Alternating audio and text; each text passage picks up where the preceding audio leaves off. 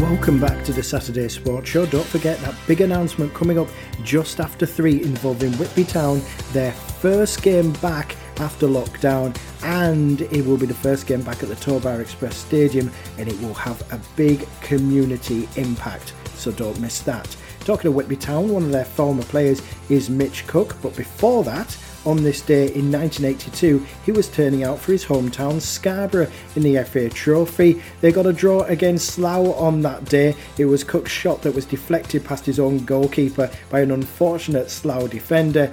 Borough then ended up winning the replay and progressing in the competition. I asked Mitch if there was a feeling after all those Wembley appearances in the 70s if the FA Trophy was very much Scarborough's competition. Well, I think, the success of like you say, the 70s, and going to Wembley on the occasions that they went, and I went as a supporter as well. I don't know if it put a little bit of extra pressure on the team because there maybe was an expectation of it is Scarborough owned this trophy. They've done ever so well in the past, in the fairly recent past, and can we get another sort of run going that would create the excitement that the Wembley visit's created? Indeed. Just to fast forward to the present time, we've got the announcement this week that we are indeed going to have the season ended early again. And speaking to Darren Kelly, I think there's a little bit of relief in the camp that finally there is that clarification and they can move forward and build for next season, Mitch, where I'm presuming Scarborough are going to be one of the favourites. Well, the size of the town and the club, the level it's playing at, it's got to be accepted as one of the favourites. And again, like I just said in the previous thing, that is an expectation, and that is a bit of added pressure for whoever's in charge of the football. The supporters turn up regularly. They're one of the best supported teams in the league that there are.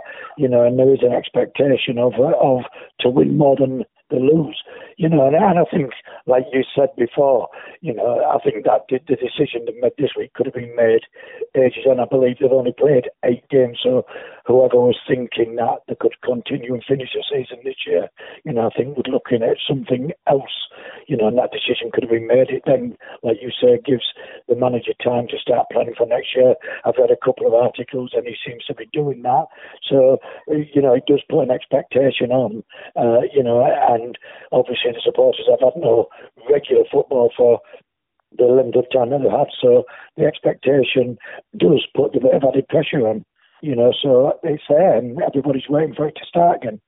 Indeed, and I dare say you'll be one of those that can't wait to get back down to the Flamingo Land Stadium and seeing some live football. Yeah, when you've been in it as long as I've been involved in it, the enjoyment of going to watch a live football game is always there. And, myself and the people that I go with would miss it and will be looking forward to it. You only hope that a lot of people haven't missed it and found something else to do, which, I'll be surprised if they have, but, you only hope that doesn't happen and that everybody is waiting and expecting and hoping that we can get going and watching football again. Mitch Cook there, and we will be having our big announcement involving Whitby Town just after 3 o'clock. Make sure you keep listening after the weather.